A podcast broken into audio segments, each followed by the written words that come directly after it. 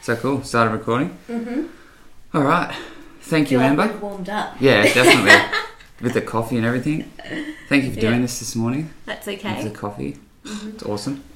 I All, hope all of it these is. have started over coffee, and they've you know so far so good. So I think Yeah. coffee's a must with these. They go hand in hand. Oh, pretty much coffee and conversation. Uh-huh. So just what we were talking about, really. If you could talk to your twelve-year-old self, what would you say? So I was talking about talking to my 20 year old self just before. Yeah. Um, 12 year old, I don't know, because that's. Again, I found a recording from when I was about that age Yeah. as well. I've, it's funny how, yeah, I've got a few recordings of different times in my life where I've just recorded myself or someone else has. And I found one from when I was, yeah, about 11 or 12 at school. Um, and I think what I'd say to myself is probably don't identify yourself so much with your achievements. Because that was really a big focus for me around that time. Like it still kind of is in a way. Like I still have to bust out of that when I can. It's like you build your identity up around what you've achieved Mm. and and then if you don't achieve it's this feeling of oh well i'm not who i think i am i'm not that person i'm not good enough or whatever it is so i, I guess it all comes back to that being good enough idea Yeah. Yeah. but i'd say that i would say that to my 12 year old self like don't worry so much about what you do and don't achieve Yeah. just enjoy being you for whatever that is you know Yeah. So, It's- yeah, you were like, because you were into performing arts and then piano and everything back then as well. Too. Yeah. Yeah. yeah I think there's we've I've seen like old videos of you playing piano and just being a spaz, and like I always identify with that too. I'm just like. Because when you used to babysit me and stuff as well, I'd just be like, we just have the best time. Because it was, Yeah. everyone else was really primed and proper, and you were like ready to have fun and just be a silly bugger. And it was just Yeah. always such a good time. Yeah, yes, I, I liked that actually. Yeah. I never wanted to be like I remember at that age not wanting to really be an adult either. You know, like I wasn't interested in being grown up at that Yeah. at that point. Yeah, because all the adults would be sitting around the table talking about grown up stuff. Yeah. and I didn't want to be a part of that then. Yeah. I just wanted to still have fun. Yeah. But I think there was always this, and it still is a theme in my life, honestly. I don't think you outgrow it. I think maybe I talk about this with some of my friends, like, 'cause, you know, we're on a similar tangent, and it's like that tension between just wanting to be silly and spontaneous and let it all go and all that, be a hippie and move to some move to Byron or whatever. Yeah. That was always my backup plan. Yeah. but but at the same time, having this real uh, focus on that you've got to achieve, you've got to, you know, Yeah. Make a name for yourself. yeah, dude, get get this done, get this yeah Yeah. accomplished. Um, and it's not a bad thing entirely, but it's just you don't have to hang so much of your sense of self around what you achieve. Yeah. Yeah. Exactly. I would say so. Yeah, twelve year old self wouldn't have thought of it that way. Yeah. Yeah. um, what did you What do you wish more people were aware of? Hmm. That's a really tricky one. Just In- like day to day to kind of take take a bit of the weight off. Hmm.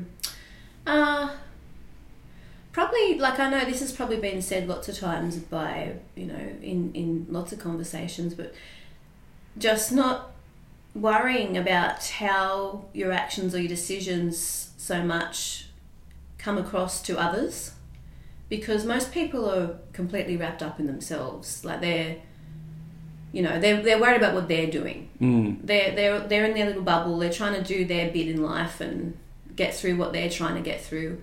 They're not. We're not sort of looking at other people as much with judgment as what you think. Yeah. Um, and it feels like I, I I often feel like you're getting judged all the time. Like if you put something out there and you know whatever feedback you get is some sort of judgment on you. But I th- I I don't think that's the case. I think people aren't actually as worried about what you do as you think. Yeah. So I think and, it, and the judgment is probably misconstrued envy. yeah, As well. I, I, don't- yeah, I don't I don't know, but like and I think some of it's not even judgment. It's you you know, it's just in your head Yeah, that you think people are judging you. yeah, Um, so I think like the best thing is when I and I still fall into that trap. So I just try not to whatever decisions I'm making, whatever I'm doing, I try not to let opinions of other people so much determine that. Like I just you know yeah. do it for yourself or yeah. That might sound very general. But No, that's good because I'm looking for like reoccurring themes as well. Like you Mm. This assume, is research. What you're doing. yeah, exactly. That's it. You're doing like qualitative research right now. Yeah, I hope so. So you got all this data. Yeah, If you're doing a thesis, you could analyze it all and write up a thesis about it. I mean, who knows? Sky's the limit. you might get there. yeah. Yeah, that's it. Um, what's a common excuse that you often hear others use? Common excuse. Um, hmm. Oh God. Or it doesn't have to be common, just an excuse you've heard and you're like, oh, that's an excuse. I don't know if it's an excuse so much. I guess it is, but I don't know how you'd phrase it. But just getting outside of safety. Mm, Whatever's safe, people often will gravitate to that. yeah, yeah. Whether that's, and I'm thinking probably more with career choices because I've been through, you know, my own career choices, and most of the feedback. Okay, so when I made a big decision to leave what I was doing, which was teaching, to go back and study again, yeah, do you want to just give a li- a little rundown of what you are doing at the moment so people can get like a bit of insight into Oh, where well. your head's at at the moment? Okay, so I'm sort of um, teaching at university, but I'm coming out of a primary school teaching background and decided after being a primary school teacher that I wanted to go back and do research and in education because I always sort of had this idea that, you know, um, I think it is my best fit to be doing research. It's the best thing for me to do with, with the way that I think and the way that I work that suits me better than working in a, in a school context. As much as I love that, like it was beautiful, but just so different to Yeah, how I would normally think. Um, so, yeah, when I made the decision to leave teaching and, and I was, you know, leaving a very secure position, I mean, people don't lose their jobs with a department very easily. So I could have Yeah. been home and hosed for the rest of my life. But I thought, no, I want to go and do this research now and, and see if I can fulfill this, you know, this goal. Because if I leave it any longer, I might not have the, the guts to do it later. Like, Yeah. I might get too entrenched in whatever I'm doing and or too restricted with finances or whatever to to be able to do that. yeah. And how did you make that like tough decision? Obviously, because you did have you had all this safety and all this kind of right there the job. yeah, like I have a everything. dream job. Like Yeah. honestly, when I got that job with the department, I I was on top of the world Yeah. when I got that job. I was really like it was all this hard work that had paid off to get that phone call. Like wow. Um, so that was amazing, uh, and I couldn't have said no to that. Like I had to see how I went and just jump in. Yeah, But in the end, um, there were a few things that led up to it, but one of the biggest things was just having that realization of where I've heard people say this before like, go with where your strengths are. And I remember we were doing some professional learning one day at school, and we had to do all this reading before we attended the seminar. So, reading some, you know, research papers and stuff. And then we come back and talk about unpack that reading and talk about it in a critical sort of way and i just remember when i was doing that um, and it had been you know over 12 months since i'd read anything like that and i just had that feeling of excitement again like yeah, reading through these research journals articles like oh my god i love this stuff i love thinking about the theory and the philosophies and all that sort of thing um, and most people that's what they don't like yeah. you know, when they're going through uni, they don't like all that side of it. It gets them down. That's the, that's the sort of stuff that I really loved. So when I was reading it again and getting back into that space, it just I felt like wow, like this is um, this is just me. Like, Yeah. I can't really explain it, Yeah, no, that's cool though. but it was like an excited feeling. Um, and then uh, just little by little, I started thinking, oh yeah, I did want to look into that and maybe go down that pathway. So yeah, just the seed just grew and Yeah. um, made some inquiries at uni, went and talked to a pot- potential supervisor, and she kind of put me in the right direction for more reading and um, just lots of yeah little small things that happened that all led to that decision. Yeah. And one of the biggest ones as well, another another instance was at the time I was seeing a psychologist. Um, a couple of you know, as we do when we want to deal with things that are quite large. Yeah. And I was talking to the psych, and um, she was lovely. And I said to her, I'm really in a predicament right now. Like, I don't know what to do. I feel really stuck. Um, I've got this great job, and I feel so grateful to have it. But at the same time, I've got this uh, really inquisitive side that I just want to see where I can go with with um, research. And and she said to me, you know, when you just told me about what you want to do, she said your whole face and eyes and everything just lit up like you, Mm. you just came to life Yeah. Wow. so she said I, I have an inkling that maybe that's what you need to be doing and that really helped me as well like Yeah. sometimes just to get someone else's perspective that yeah that, that could be the right thing for you Yeah. you know um, yeah Yeah, and it's just I don't know, it can help so much just to I don't know, to have someone to bounce that off. Mm. Just that I, I find that yeah, psychologists often get like this strange rap.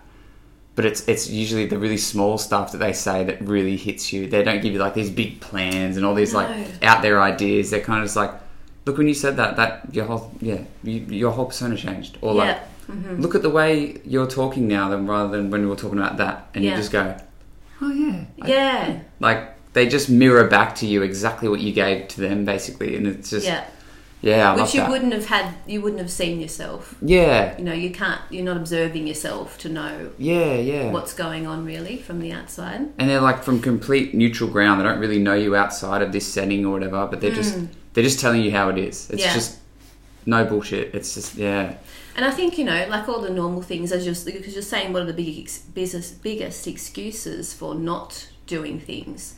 And so at that time, the biggest thing that was playing in my head was the danger, danger. What if you Yeah. fail? What if you don't? What if this doesn't work? You Yeah. know, and you've left something, and then you fall on your ass. Like, what are you going to do then?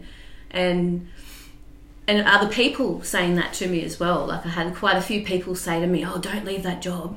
No, don't you throw that job in. That's yeah oh no, you know. So putting that fear into you of, yeah but you're leaving a safety net. Like you can't do that. yeah And I don't know. I kind of just sort of don't look, leave the shire Yeah, you that- know, like like, that sort the classic of- don't go on an adventure yeah, don't go out there the world's a dangerous place yeah, that's right. yeah It's seems like it's and it is dangerous. And I remember for months after I made that choice, you know, for about four months, um, I went into a state of what I'd call probably anxiety, like. Just Yeah. what? yeah What have I done? I'm and it just, was probably induced by all the anxious people who were kind of trying to guide you in their Yeah, own well-meaning way but yeah, yeah other people just that's the thing about anxiety it spreads like a plague It does. someone's got it and they'll uh, quiver it into you and it's like that and ugh. then you pick it up and you think that's how you're feeling. yeah the, the shakiness of an an- anxious person that's Yeah, like, "Ugh." it's it's, like really a- invasive. oh, it's it freaks me out. I know a lot of an- anxiety-ridden people, and yeah, it can just infect you, and you got to like shake it out or Yeah. something. Ooh, yeah, I think a lot of feelings are really contagious, like that. A lot of states of you know yeah, being are contagious. yeah, But yeah, I think that um, and the anxiety thing it, it did go away, it gradually subsided. But it was just that initial feeling of wow, I'm completely out of my comfort zone now. yeah, I've got no safety net. Um, this is it. You know, you've got to make it work, or that's it. Yeah. And I didn't give myself a plan B. I was like, yeah. nah, there's no plan B. That's a great idea. You're just going to do it. yeah, And so I'm still still working through it, but I'm getting there. yeah, and I guess like this leads to the next question. Like, is that was that a surprise? Do you think that it did kind of all work out? Yeah, and in the first phases, yes, it kind of just flowed. Yeah, Everything flowed, for, I'd say, for the first two years. And I've been doing it now for this is my fourth year 'cause I'm doing it part time. So um, for the first two years, everything just opened up. All these doors opened up. I met the right people. You meet people in the field who are, you know, really pivotal in what you're doing. And yeah. um, Would you call those like almost synchronicities? Yeah, they Yeah. were. They really, it was really synchronistic the way it all kind of unfolded. Yeah, And sometimes I'd be pinching myself thinking, what? Like, how, how has this happened? Like, yeah. oh my God, you know? That's the freakiest thing, I Yeah. reckon. But it's like, Oh, it's so good. Yeah, but then shortly after that, like you go through that little that I I don't know if you'd call it a honeymoon, but it's that yeah you notice all the synchronicities and you think yes I'm on the right track, great, great, great, getting the green lights, and then you'll meet with the boulder Yeah. or maybe three boulders you know. because it's like the universe catches Testing that you. you're onto it and Yeah. it goes, oh, you, that's going a bit too easy for you. Yeah, I'll yeah. just give you a bit of a slip and slide. I'll give So- you a good old banana peel on Yeah. the Mario Kart track, you know? yeah, that's it. Yeah. Like, it's not going to go smoothly. Even if you are on the right path for you, it's not going to be smooth the whole way. yeah. And, like, I guess for a little while I thought it might. I thought maybe I'd been lucky enough that, oh, I might have. I see. I It's all might have good. missed all those bits. Yeah. But no, I can assure you that uh, there's been plenty of challenges as well. Yeah. Kind of like the two steps forward, one step back. Yes. Yeah, mentality type thing. Yeah. yeah I like that. Yeah. Um, so, what's the best way you feel to motivate yourself? Like, when you know you've got this massive day ahead. Is it like a strain on you, or Not so much with massive days. Um, yeah, I don't know. Like, I'm trying to think. I don't know. Uh, These days, I try not to think too much about what I have to do. Like, I just do it, you know? mm, Um, the quicker you can just get into something and just get it started. As they say, like, first comes the action, then comes the motivation. yeah, I think sometimes you sit around waiting to feel that motivation before you start something yes, waiting to feel inspired, waiting to feel like you're ready. But actually, I think it's the other way around f- for most times for me. Like Yeah. you just don't think about it, just start it, and then the motivation will come. I think that's one of the most misunderstood things. Is like people feel like they're just going to be like, "Oh, just think of that thing and I'll be motivated." It's like you're not going to move. You just got to move. Like, Yeah. yeah, like the um, the momentum, I guess. But that was the thing that I just thought for ages. I'm like, "Oh, well, I'm just not motivated, so I can't do it." Yeah, And it's like, just start with something small. It's like, just put the washing on or something. And it's like, just doing that little thing is just like, oh god, that was easy. That was, and it's washing. and it's done. yeah, like I was looking at that for two days, going, I was washing in the corner. Washing Yeah. In the corner. Like, and it's just, yeah, something so small, but it's, yeah, the action first, and then the motivation kind of picks itself up. Yeah, Through the it action. just builds yeah. up. And I've, I've noticed that lately with um, like on a different um, aspect. I've been yeah doing early morning training sessions with Yeah. with a coach and at a gym and. e- And that's all out of my comfort zone. Even the style of training is completely out of my comfort zone. Like, Yeah, it's wow. different to what I've been doing. Um, but the early morning thing of getting up straight away and just going to your session without, you know, haven't had my coffee, haven't had, haven't had breakfast, haven't woken up properly, and I'm not used to to functioning that way. Yeah. But I find it's actually really effective because you've got less time in the day to think. Yeah. Oh, I've got training later this afternoon. Oh, no, I'm too tired. Oh, no, this is gonna. I've got to do this instead. You know, you'll if you do it later in the arvo, sometimes you'll make all these other excuses why yeah, you can't exactly. do it. But if it's first thing in the morning, you don't have time to think about it. Yeah. You just get up and go, and then before you know it, you're halfway through the session, and you're like, "Oh, wow, this is Yeah. this actually feels really good." And then that way you get to start your day with this rush of endorphins. Yes. And you've got this warm, fuzzy, like feeling that you just carry on throughout the day then. Yeah. Rather than if you do your activity in the afternoon, like I always have like afternoon sessions as well. And I'm just like, oh, I feel so buzzed and energetic in the afternoon. And then I have Afternoons. this feeling like, oh, Yeah. if only I felt like this this morning. Yeah. And it's just like, oh, well, I should have done it. Yeah. I did that all through COVID actually because I was training at home and I was doing all my sessions in the afternoon because that just Yeah. worked out better Yeah. with the kids and everything being home. Um, but that's exactly what I was feeling like really sluggish all day and like, oh, you know, can't be bothered. And then get that big rush of, of motivation after my, uh, you know, late session. Yeah. And then I'd be all wired at night time, like ready to charge. Yeah, yeah. But it's night time. Yeah. You know, you can't do as much then. It's So just backwards. yeah, Yeah. So mornings are definitely, you know, get up and just get into it. Don't think about it. Yeah. And I remember like ages ago when I first started getting into like training and stuff, um, and it applies to other things too. But you know, when you first start getting into a new habit, you'll often make lots of excuses why you can't. That's the hardest time is those initial period of adjusting to a new habit. And you'll find so many reasons why, no, I can't do this, I can't fit that in, and then, no, I've got to do this instead, and blah, blah, blah. And I remember um, telling myself all the time, and it sounds really cliche, but that Nike Nike slogan, the Yeah. "Just Do It," Yeah. and I wrote that up on my fridge. And every time I was thinking about, no, I can't go to the gym, oh, no, I can't do this, I've got to do this instead, I just go, no, just do it. Yeah. Yeah. None of those excuses are good enough. Just go. Just shut up and go. Yeah. And so yeah, once you get past that, then you don't really have to think about it anymore. Like Yeah. you know, you just go. Yeah. So It's like what you do speaks so loudly. I cannot hear what you say. yeah. It's a quote that I always. I'm like, oh, cool. Like I always see that. Yeah. Yeah. And what you say, what you think. Yeah. The same yeah. kind of thing. Yeah. Your actions. Yeah. Mm. Um, here's a good one. what What's the most entertained you think you've ever been? Mm. Entertained. And like I immediately think of you know live performances and things like that, um, but everyday stuff. Okay, a recent example. It's probably not the most entertained I've ever been. Oh, there's okay. I'll, I'll give you two. One of them's a bit more like, oh yes, that's entertaining. The other one's just a simple Oh, everyday, everyday thing. Yeah.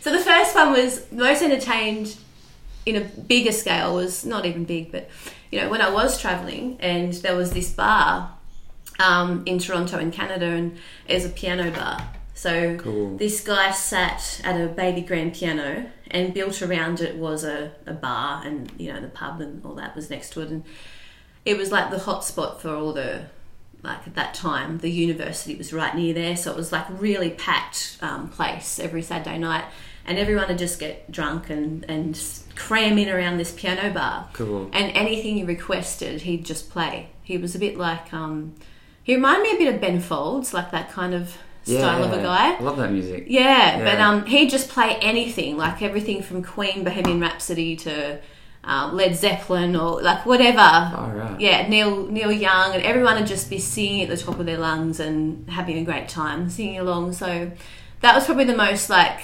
entertaining experience that I had because it was just so Yeah. fun and you were like you were right in the middle of it all. And Just- inclusive. Yeah. yeah, everyone's involved and but at the same time he's performing and you know he was an amazing pianist so you'd sort of be Yeah. like wow I can play anything Yeah. In awe. Yeah, that's like, awesome. he, I really respected I wonder if that he's still there.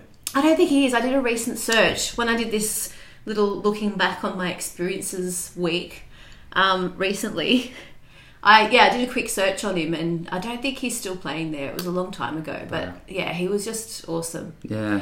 um, Maybe on to bigger, better things. You know. yeah, I don't Yeah. know. I think he was a vocal coach as well. Like he was right into music. He had Yeah, all right. Mm-hmm. all different bands and stuff going, but that was like the thing he was known for. He was the piano man. It's cool. And yeah, he'd play like Billy Joel and everyone just be woo, you know, like yeah, just good times. Awesome.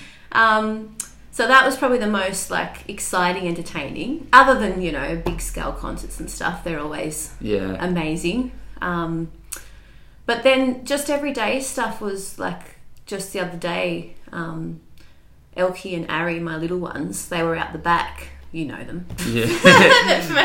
no, it's good. Yeah. Other people don't know them. Yeah. Yeah. So they're um, they're eight and six now. Ari's six next week, and they were sitting out the back, and I was working out. This was during the COVID lockdown. I was working out outside under the veranda, and they were sitting up in the backyard on their little um, camping chairs Yeah. in their dressing gowns. And it's in the afternoon, like around three or four, and they had a drink, like they'd poured themselves a little a little cup of juice or something to take out there. And they were sitting out there and I don't know if you've seen well you have seen Kath and Kim. Yeah. So in the in the closing scenes of Kath and Kim, when they sit out the back and they have their little wine o'clock, Yeah. they sit out and have a fag and yeah. and have a wine. so they were doing that, but just out in the backyard. And they were trying to have this conversation like they were really grown up, like really adult. That's so good. and I didn't realise what they were doing. And then I just looked up and saw them just having this little chat and sitting there on their chairs. I was like, that's. Oh, that's classic. Did I they have the loved it. stick in their mouth too, like taking the smoke? They didn't quite get to the smoke, Oh, but they had the wine, you know, the pseudo wine kind of happening. Oh, it was great. I was like, they, yeah. I love it's- that. So funny how they take on that stuff without Oh you yeah, realizing. I remember doing the same kind of stuff. It's just the like, how many best. times have we watched Kath and Kim? Probably too many. Yeah, They've You're like, just, ah, we should cut back. they've they've grown up on. They're becoming them. yeah, they are. They Yeah. just embody it. So yeah, Yeah. that was great. Oh, that's awesome. Um, what do you most fear? Oh, fear. Hmm.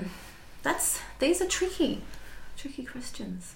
I don't think about my fears too often, but probably, I guess, you fear more as you, as I get older. Like, I used to fear things like failure or, you know, what if this doesn't work and that kind of stuff. Now I kind of know, like, I've got a pretty good sense of myself that okay, if this doesn't work out, I'm going to be fine. Like, I'll be all right. Like, well, okay, it'll, it'll suck for a while, but I'll be all right. I think the things that I fear more now are to do with like relationships, like interpersonal stuff with people that you care about. Like, you sort of think, well, what if that person wasn't there anymore? What if you lost that connection with someone or um, I guess what it comes back to is probably a fear of feeling isolated. That that's probably more scary for me. That feeling of not not feeling connected or not feeling like you've got your people that you can sort of count on. I Yeah. suppose. And fortunately, like I haven't had too many times where I've felt that way, but there have been times where I've, you know, felt as we do, like you can feel really alone sometimes if you're going through something that not many other people are going through at that time or Yeah. um, yeah so i would say that fear fear of loneliness i suppose or being disconnected would be a bigger fear for me now And what's like a good kind of fix to that? Oh, well, you know, I guess the, you know, obviously like just staying in touch with people and making sure that you're available for people that you care about too. Because I think for a while, what can happen when you're working really hard or whatever, you're trying to get to whatever you're doing. You know, um, I've been through stages where you just won't see people. Like you'll just be so head down, bum up. You know, you got your routine, you got your week all scheduled out, and before you know it, it'll be months before you've talked to someone or you've seen that person. Or and so connections can, without you realizing, can drop away quite easily Yeah. unless you're maintaining them and staying in touch and all that kind of stuff. And I don't think I noticed it as much, you know, when I was that little bit younger and you've got all that free time, you can go out and spend with your friends and you've got no commitment, you know, not as many commitments. But I think as you get that, you know, with families and all those responsibilities that come with that, um, it can, yeah, you can you can get very stuck in your own little space. yeah. So I guess just making sure like you do reach out to people, you know, and and s- keep those connections going as much as you can. Yeah. I mean, all my friends now have got kids, so I I was one of the first of my friends to have my children. So my kids are a lot older now than all my friends have got little babies. Yeah. Um, so we're going through different things at different times of our lives. So that's kind of meant that at times we haven't always had a lot in common to be coming back to. You know, Yeah. Yeah. like they're going through baby stage. I'm going through, you know, Eva's in high school next year. Yeah. Um, but at the same time, like just making sure that I still reach out to them and say, look, I'm here. I'm, I'm still, you know, thinking of you and Yeah. making time for them is really important. Yeah. And I guess that comes to like part of my next question is like, how do you show people your vulnerability? Is that kind of like a way where you kind of put yourself on the table of like, hey, look, I still think about you. Yeah. Yeah, like and and it can be vulnerable because you're sort of admitting, look, I'm sorry, like all these other things have been going on, and I'm sorry if I haven't always put you first or or made you feel like you're still a big part of my life. Yeah. because you are, Yeah. you know, and that's vulnerable to say, I suppose, because there's always that risk that they might not want to stay close to you or. Yeah. They might have moved on and gone, no, Yeah. and I can only imagine, like, if someone that you have felt you um, naturally just grew apart from messaged you and just was like, "Hey, I really miss you," blah blah blah. Yeah, And it's then how do you vulnerable. how do you go? Oh, I haven't thought about you in a while. like, and then how do you just? oh, let you it- again, yeah. Let him slide. oh, that's I haven't thought about you at all. Like, yeah, we'll catch up. Yeah. yeah, see, and and to get yeah to if you got a response that wasn't, but I guess you've got to risk it. Yes. Like if they say yay or nay, it's, it's like oh, well, I was honest with myself. Yeah. Mm-hmm. I said I missed you. Oh well, I don't miss you. Oh, that's, okay, cool. Well, that's a bit of a load off. Then I'll stop investing my time in oh, into wanting to connect again or whatever. yes. Yeah, but and, and sometimes you've got to let things go too. yeah. And I mean, that happens. And we're so proud, I think, a lot of the time. Mm. That's the worst thing that gets in the way of being vulnerable is just too proud to kind of speak out or like, Mm. yeah, say something to a friend that you might not want to say because of how it will make you look. It's like, oh, it's a weak thing to do. Or, oh. Mm-hmm. Yeah, I don't want to be seen as the needy person. Yeah, who needy needs, person. Who needs your friendship when you're completely fine Yeah. without it? But then, ex- ex- exactly, yeah, if their If their response isn't in like coalition with what you're saying, it's like, Yeah. oh, well, you've changed a lot, or oh, Yeah. ooh," you know, And I mean, there are some times where you where you do you change, and everyone does. So yeah, you might have less in common with some people than you had in pre- in previous times. But there are those ones who you know I can think of a bunch of them that doesn't matter what will happen, they'll always I'll always know that they're beautiful people, yeah, yeah, exactly. and I'll you can always go. want them in my life in some way, like.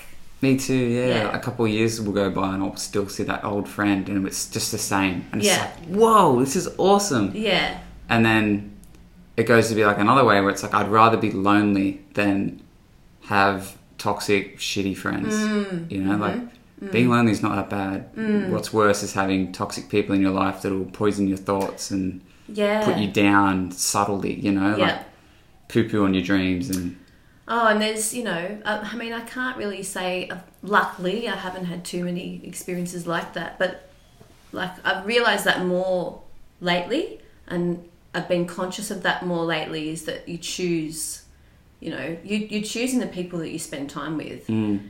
So i- if it applies to relationships, as in romantic connections, then it's the same thing with friendships. Like you, you're not going to spend time with people who bring you down or who aren't really happy to see you doing well or Yeah. really happy for your whatever you're doing.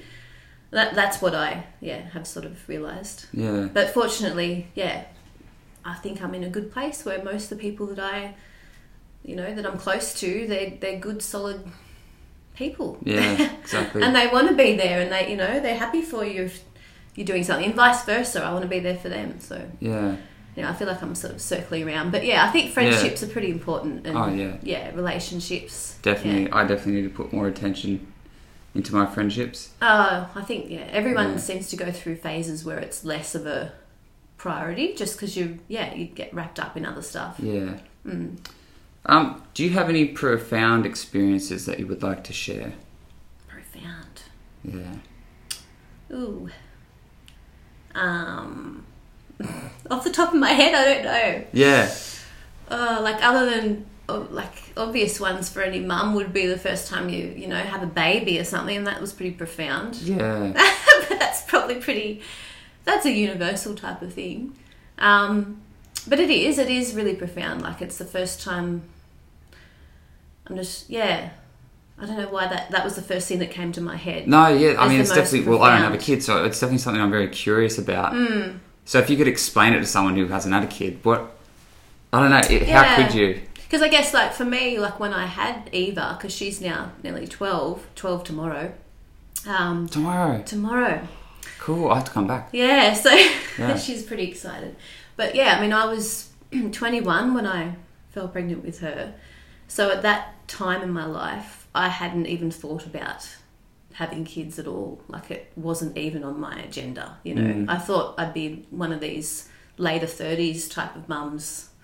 Um, I never anticipated it being when it was. Yeah. So, and I didn't think I was overly maternal either. Like in my pre, you know, before I had any of my own babies, I wasn't one of those people who was always gushing over other people's babies. Yeah. Um, I liked kids and I loved kids. I remember, you know, playing with you guys and you were that bit younger than me, so I loved playing with younger kids, but I didn't necessarily love babies. Yeah.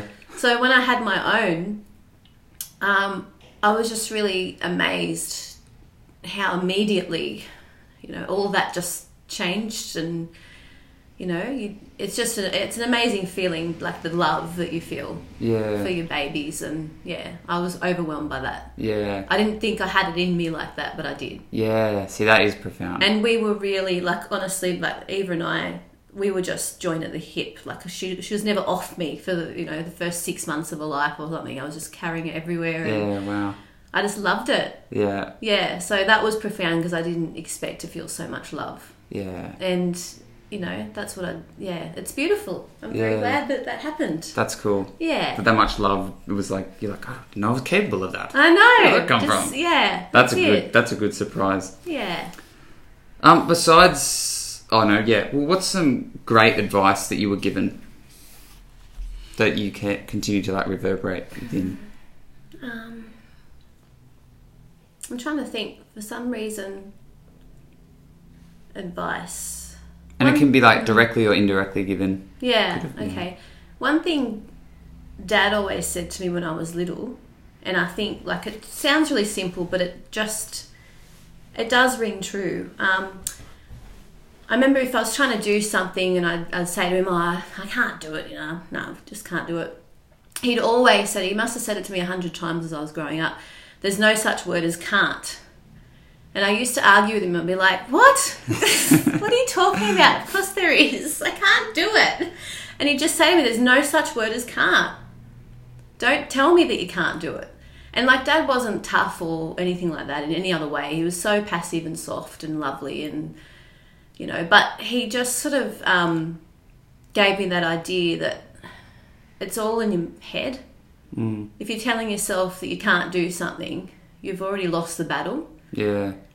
you know it so what we think we can do is it's it's completely up to your own thinking and your own uh, way of conceptualizing something um, and i wouldn't have read into it that deeply when i was young i just thought it was just a play on words but Yeah, but obviously it, it did. It stuck with you because it annoyed you. Of yeah like, well, that's it's like, a, that's are a you word. talking about? Why would the word? yeah i can use that word Yeah, why can't yeah. i use can't yeah, you know you can't there's no such word as can't yeah. So if I was trying something, I think, it, like now that I'm thinking about it, I think it brings your attention to when you are trying to do something that's out of your comfort zone and you're telling yourself you can't do it. You've you're already defeating yourself in the process. Like you've yeah, um, whereas if you sort of focus on, well, what can I do? How can I get around this? And just reframing it, I think that helps. yeah, And I mean, there's been a lot of circumstances, I suppose, where that's been the case. I've, you know, outwardly I might have thought, oh no, this is too difficult. I just, no, I can't do this anymore. It's too much. But then when you step back and think about it and reprocess it all, you find little ways to tweak and to work around stuff. And, Yeah. Oh no, I could do this actually. Yeah, I could make that work. yeah. Actually, I could fit that into that time or whatever. Like, I don't have to go at it head on. I can yeah, work around, around it, or you know, find a way to get through it. like there's another. This this pathway's blocked. There's another path up the mountain. Yeah. it just might take a bit longer. Yeah, But that's yeah, it. So I think that's been a good good one. Yeah, Um, and I don't think of it all the time, but I do occasionally just think, no, that's yeah, and that's where I think that's where it comes from, obviously, because he used to say to me all the time. Um, and he wasn't one for giving out big words of wisdom. Like he was, he was kind of just happy to let me cruise and do my thing. But that was one thing he always said. yeah. So you know, you hear of some parents who've got all these advice. See, I like that, and then that probably came from somewhere up his family tree as yeah, well. I think one of his pops, he said, used to say that to him Yeah. when he was a little boy. Yeah, That's wicked. yeah. You gotta pass that on. I know. Yeah. It's a good one. So, Um, what's a thing that you feel called to? feel called to. Um, ooh, I don't know. I think f- at the moment, obviously, like where I'm working and stuff, um, I'm looking at how people that have seemingly come from inequitable positions can still have opportunity and still, you know, fulfill their own potential in whatever way they choose to. So I, I guess that's where I'm. I feel that that's where I'm called to is to. Uh, I don't want to say the underdog, but to help people come through education because that's my field. Um, from circumstances that might be troubling or you know difficult where normally we'd think oh that's must be so hard but still find a way to get through and and realize their potential i suppose Yeah. um, so i guess yeah definitely in that space in equity and education is where i'm sort of i feel that's where my calling is but any form of equity like i find that um, at the moment my work's on indigenous education and sort of reframing how we think about that whole closing the gap agenda in education, which is pretty massive. Um, I'm trying to reframe that as a, a different way of thinking about it. Um, but other other things that come to mind are like you go through uni and you see the you know like like myself like the single mums going through uni that are still studying with five kids at home and Yeah. or people who've come from other circumstances that are also challenging that have meant that they've had to start on the back foot, yet they've still managed to push through and do what they're doing. So I think just finding ways of making things more equitable for people is is my calling. And I wouldn't have thought that because I had this real cruisy kind of childhood. Really cruisy. I mean, I never had any issues at home when I was growing up. It was it was all nice and sweet and we had a beautiful family and all that kind of thing. I was pretty fortunate, but some of the experiences I've had as an adult of struggle and of having to push through difficult times and having to find emotional strength when it completely is gone. Like though I think some of that's kind of helped me be more empathetic to people who have had to push through some challenges. Yeah. And I'm not saying that I can understand where everyone's coming from. I haven't been through some, you know, some of the really tough experiences that people that people have had, but I think I've experienced enough obstacles now to sort of know that yeah, it's a massive thing for some people just to get in the door, just to get to where they're, you know, to work or to to uni or whatever they're doing. It's a Yeah. huge thing. And it usually is just that showing up Yeah. is the yeah. hardest thing. Just to put themselves in that space. Yeah. and go, I'm, I'm a player here, I'm going to try this out. Yeah. And overcoming any, all the things that have held them back. And you see so many inspiring people, you know, just doing that. You Yeah. think, wow, like you've come through so much. Well, it's like being a single mom would have to be one of the challenge most challenging things you could do. It's like what can't you do if you can do that? Well, There's, I, there's not much left. I that's- try to tell myself that, but in saying that, I've as, as I said, I had the foundation of a beautiful, solid, loving home environment when I was a kid, Mm, and that speaks volumes like if you've had that security and that sense of value and worth growing up that holds you through i think a lot of those really tough times yeah. so you know then if you meet with obstacles and challenges you've got that what would you say i know you've just got a stronger foundation to to work from but i'm talking about like people who haven't had that necessarily or who might have had something really big they had to get through as a kid or you know those sorts of people that don't have that to fall back on yet they still find strength from somewhere Yeah. those people are just amazing like i, I just don't know how they do it Yeah, there are some people I just I just that boggle my mind. Mm. Right, I can't fathom where it comes from, yeah where they haven't had a strong upbringing. Yeah. and they, I don't know, somehow they've just continued to push through and find this strength. And I'm Yeah, just- it just comes from inside, like Yeah. completely them, like their unique self. Yeah, something deep so within strong. just goes, just snaps one day and it goes, no, I'm Yeah. going to carry me through this. It's Yes. This, yeah, whereas I think some people can become dependent on external kind of influences. Mm. And it's good to have support, but Mm-hmm. at the end of the day, it's all what's going on inside. Yeah, it's just, yeah, those people, I don't get them. Mm. Yeah. I need to sit one of them down too. And I mean, like from my perspective, because I'm in education, I'm looking at how we can make it more equitable for a lot of different groups of students. And so one of them um, that's often targeted in policy and stuff is like low socioeconomic.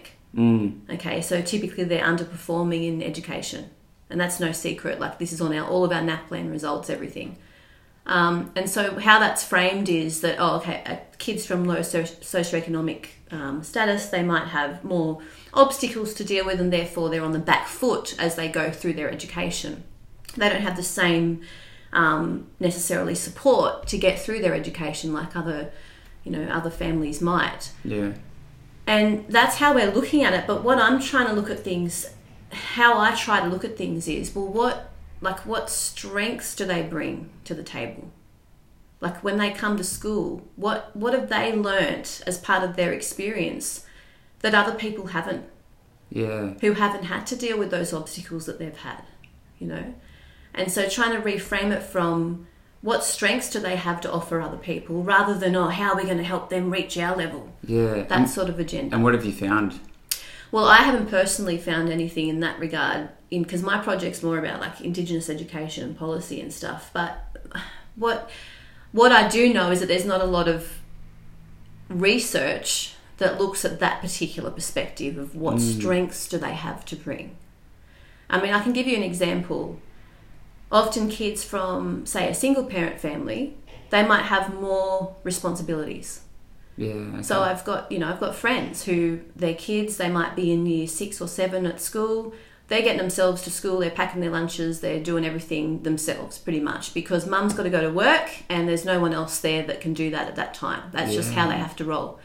So they grow up with this really streetwise kind of sense of themselves Mm. as well. They're out in the world, they're fending for themselves more. And other families might look at that as, oh, what a, how, how, how terrible. you know? yeah. how could you do that to your kids and put that pressure on them? Sort How of dare they thing. have more independence? Yeah. Um, So often that's seen as a deficit, like oh they've had to look after themselves, they've had to defend for themselves, and all of this. But Mm. but quite often, what like I think what happens is those kids have actually got a lot of strengths that aren't being acknowledged Yeah. in the schooling system. So yeah, they, and they in come their into head, school. they're told you've got a deficit, you've got a deficit. Yeah, and, oh like, poor you. Oh you've got to do it all yourself. Oh and that that'll sink into them as well. Of like, Yeah. oh, I, what? Okay, I thought I Yeah. was doing okay, or Yeah. Yeah. So they've actually, you know, the way I'm trying to look at things like that is, well, no, they've they've got strengths that other other people don't have. yeah, So how can we sort of bring that more into our system of education and acknowledge that instead of just talking about oh they're so far behind in their maths and blah blah blah and oh they're not reaching the same outcomes as it's like yeah, perhaps their priorities are more than just I've got to do maths homework. It's like, well, I've got to home, go home and wash my shit. yes yeah Like, so maths is pretty irrelevant to me because it doesn't help me wash my shit and cook my own dinner. Yeah. Mm-hmm. Like, they're mature in, like, yeah. Whereas some kids are just be home alone. What do I do? What do I Yeah, do?" You know? panicking. Yeah. Yeah, that's really. But yeah See, they've evolved already past a lot of people on a lot of different levels. Yeah, and I think like um, in some cases, I mean, I don't know. I'm not talking from any expertise with this, but I think in a lot of cases it might be that their emotional intelligence is actually pretty good. You know, like Yeah. they've had to be strong and resilient Self-reliant. Yeah. and um, and had their shit together, I suppose, to deal with whatever they've got to deal with. I mean, I'm not not excusing things like abuse and stuff like that. It's not Yeah. what I'm talking about, but it's just just generally that more responsibility and not seeing things that we might normally see as a deficit, yeah. seeing them as strengths. Yeah. Yeah. I think maybe the reason they do kind of fall on the outside is because they wouldn't have much in common with other kids as well. Mm-hmm. Because how do you kind of Exactly. talk to a kid that's got the Xbox, the computer, yes, the got Foxtel, all the latest things. got all this shit, goes home, does nothing all day, and Yeah. they've got to communicate to that kid like what do they have in common? And it's Yeah. like, yeah. Yeah, it can be can be challenging. So and then they kind of are shunned from the group. They do kind of this is where the, the negatives are, where that they they are kind of bullied or pushed to the side, and they do kind of go introverted, and they Mm. yeah in di- yeah, in different circles they can be. yeah Yeah. So yeah, I guess that's you know coming back to the calling question. I think like I've um, I feel like I've got a lot of empathy for different different stories. I suppose yeah different people's circ- circumstances and things that have happened. Um, I've always had like a lot of empathy for that, and I guess that comes from, as I said, not so much my own upbringing, but things I've seen and people I've known, um, even some of my family, you know, family history as well. Just knowing what people in my family have been through, yeah um, it kind of just makes me a bit more open to different people's yeah because stories. often we're just like oh there's something wrong with that person. Something it's like we don't ask why. Yeah. It's just understanding why. Yeah. Yeah. And being like, oh, wow, they handled that really well. Like, Mm, considering what happened. exactly. Considering often- all the stuff they had to deal with, they've Yeah. done an amazing job. Mm, And I find that, like, some of the people I'm closest to that I just respect so much and adore is, you know, partly because of that. Because I think, wow, like, you've, I don't know what I would have done if I had those experiences when you did as a, as a young adult or a child or whatever. And they've still come out just so resilient, yeah. you know? And I think it's it's like the I've heard a saying where it's just it's not that you'd wish any of these experiences upon your worst enemies, but Mm. you're still grateful for them happening to you because of what they have shown you about yourself. Yes. I think a lot of people go through so much suffering, but it kind of breaks through the door of what they're really capable of, Mm-hmm. or it just yeah, Mm. One of the most amazing speeches I heard was um, at uni was this fella who'd come from I'm pretty sure it was Sudan, um, and he'd been a child soldier, and so he'd been taken away from his family when he was six and made to kill people, and then he um, I think he was saved by UNESCO when he was about twelve or something, um, and him and his brother got pulled out. And put up with a family in Sydney, I think. But he just talked about all the things that he went through when he was in Australia and he came here. All the things he went through to put himself through his education. He did like a law degree, so he's a lawyer now and, he, and he's a lawyer for human rights in Sydney. But the stuff he had to do to get that was just incredible. Like he was sleeping in his car, working three jobs, like studying his butt off and having to learn English, you know. um, just you'd think like knockback after knockback after knockback. Yeah. But he was still when he stood on that stage, he said, "I did not care what I had to go through. I was not in danger. I was in a safe place. I was in a country where I don't have to worry about getting shot or yeah. you know what's coming at me from behind or whatever." So he said, "I did not care if I had to sleep in my car every night. I was I was living the dream." Yeah. That was his living the dream. You Mm. that's, know? that's something that we don't recognize about like refugees and stuff. It's like Mm. we need those people here. Yeah. We they need are that strong. strength. They are Yeah. so strong. Get them in here because they will change this country for the better, and they will Yeah. show us this incredible forbearance and just oh, inspiring. Mm. And his like his empathy was next level, like and his humanity because he was you know he came out of that experience and put himself through all this education and he's now helping people for free um, to get through their you know their law dilemmas and things. I think he works a lot with refugees. Um, and he was like one of the ambassadors for Western University of Western Sydney. There was an ad with him on it, and it was amazing. I can't remember um, when that was, but I remember they just seeing this ad with him, thinking, "Oh, that's that guy that I saw Yeah. talking." Um, but yeah, just just the comparison of you know what we take for granted as just normal. Yeah. He was saying, "No, this is like an opportunity of a lifetime." yeah, So it kind of makes you feel like, yeah, yeah, we're pretty lucky where we are. We've it's funny because I've got some um, Sudanese friends as well, and I remember I always just just love hanging out with them Yeah. because they are just that different energy. Mm. There's some like constant ease with them. Yeah, where they're it's like- really man Calm and- like today is just a blessing Yeah. Mm-hmm. because of what i've been through you have no idea Mm. and i'd always be around just like in awe i remember just we'd go to the gym together all the time mm. and like not only physical ridiculous strength they have their inner strength is just like absurd yeah, i just remember yeah it was always it was like taking a soul shower whenever i'd hang out with them i'd just feel like oh my you've god been uplifted. yeah like just you Mm-hmm. the just world feel is a beautiful you place. just feel brighter and they're just so positive everything's awesome like Yeah. oh so interesting And one thing that this guy did say, he was writing a letter to the previous, um, what would you say, president of his country. I don't know if it is a president there, but he says writing a letter to the president, and this man was responsible for um, whoever it was for this army that he'd been involved in as a child. He was responsible for all this violence and this horrible thing, horrible things that were going on in his country. Um, and he wrote him a letter as an adult, as a lawyer, and I think he sent him a pen, a Parker pen. And in the letter, he said to him something like, Our problems need to be solved by pen, not by guns. But I thank you. And he was thanking this man who'd been responsible for his turmoil, Wow. for the trauma that he'd endured. He was saying, Thank you. Thank you for this experience. God. And I was like, wow, how do you get to that Yeah. level where, where you're able to do that and wholeheartedly mean it? You Wow. Know?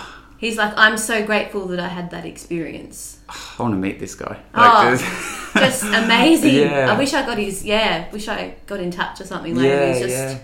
incredible. Ah, So I love hearing stories like that. It just Yeah. makes you think, oh, we can do anything. We Yeah. can do anything. If we put our mind to it, like you can, there is no boundary to what you can do. and there's no excuse now. Like There's technology, no- you can put these videos on every morning Yeah. and just pump them. That's Mm-hmm. what I try and do anyway. Like get these people on. The, like as soon as I can in the morning, I'm Yes. hungry for it. Yeah. I'm like, come on. Do you, do you listen to podcasts and things? or Oh, you- constantly. Yeah, Yeah, I'm, a yeah. am a freak. Yeah, they're great. Wayne Dyer on, you know, we're Yeah. Wayne Dyer fans. Louise Hayes, of Uh-huh. course. Oh, he was, and it's funny because now when I listen to a lot of newer podcasts, um, and great, like awesome motivational people, but a lot of things that they say, I think, oh yeah, Wayne Dyer was saying this like twenty years ago. Yeah, exactly. it's still the same thing. That's what all we do. That's all I do. it's just repackaged, It's just in re- different. regurgitations, Yeah, what I call it. yeah. Yeah, you it all just comes Mm-hmm. back again. yeah. Anyway, I know you got an appointment, so That's all good. you're going to Thank probably you. be late for it. That's, no, I'm I won't be sorry. late. it's all good. Yeah. I'll speak. But yeah, thank you. That was bloody awesome Ah, conversation. thanks. Thank Yeah. you very much. And- Good questions. oh, you Ah. Yeah. know, again regurgitation. all where, right, where did you get the questions from, actually? Like, how did I've you just come up collected with them over them? a little while. That's what I was interested when I was listening to your other ones. I was like, how did you come up with these questions? They're Yeah. really good. Oh, thank you. Like, they get people talking about really Yeah, varied things, but you know, yeah. nice depth. All right. Very cool. Until next time. Mm-hmm.